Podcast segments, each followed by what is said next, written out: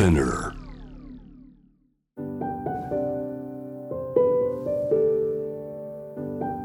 福本敦子の聞くコスメ。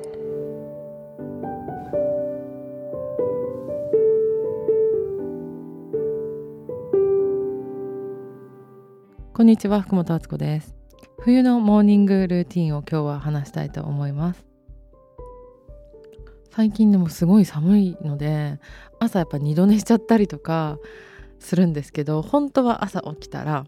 タングスレーパーっていう下についた糊を剥がすやつをやって、その後にストーブをつけてお茶を飲んでってしたいんですけど、なかなかそれがうまくいってなかったりとかもするんですが、寒すぎて二度寝しちゃったり。午前中外に出ることを意識をしていて、ちゃんと朝光浴びて散歩するとかで、あと結構運動してたんですよ。で、私ジムとヨガをやってるんですけど、この間バレエ教室に行ってきて、なんかそれもすごく自分にとっては刺激になって、バレエ教室まで歩いていくで、歩いてやったことないことをやってみる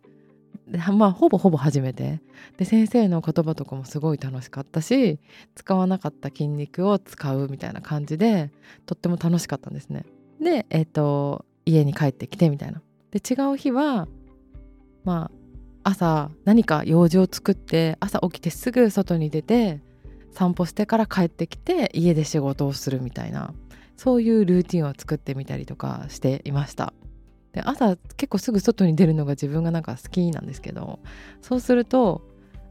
普段この自分のライフスタイルでは合わない人、通勤を私も長らくしてないので通勤する人とすれ違ったりとか、あと子供たちが幼稚園の保育園かな、なんかこうカゴみたいなカートに入って子供たちが散歩してるところの横を通ったりとか、なんかこういろんなものに触れるっていうのが自分的にはすごいなんかこういいなっていう感覚があって、あえて外に出るようにしてみました。なんか外気に触れることによって自分の中でこう新しいものが出てきたらいいなとか、こうお仕事で打ち合わせするときに実はこれが役に立ってると思うんですよ。なんかこう自分の発想とかを面白いものにしたりとか、あと何か例えば本とか作るってなったときに表現力が上がったら嬉しいなって思って、全然関係ないバレエをやるとか、一見関係ないことに見えてもどっかではって降りてこないからみたいな期待を込めて、いろんな欲をね、その時に感じたことをしてるっていう感じなんですけど、結構それはそれで楽しいです。でも本当はなんかイノダコーヒーとかに朝から行くおばあちゃんになりたかったりはします。でもやっぱりその季節に合わせて、今寒いから体が縮こまりやすいから、あえて朝外に出るように体を動かすようにしてたんですけど、夏とかね、冬で全然過ごし方は変わってくるんだけど、そういう風に意識して生活していくことによって、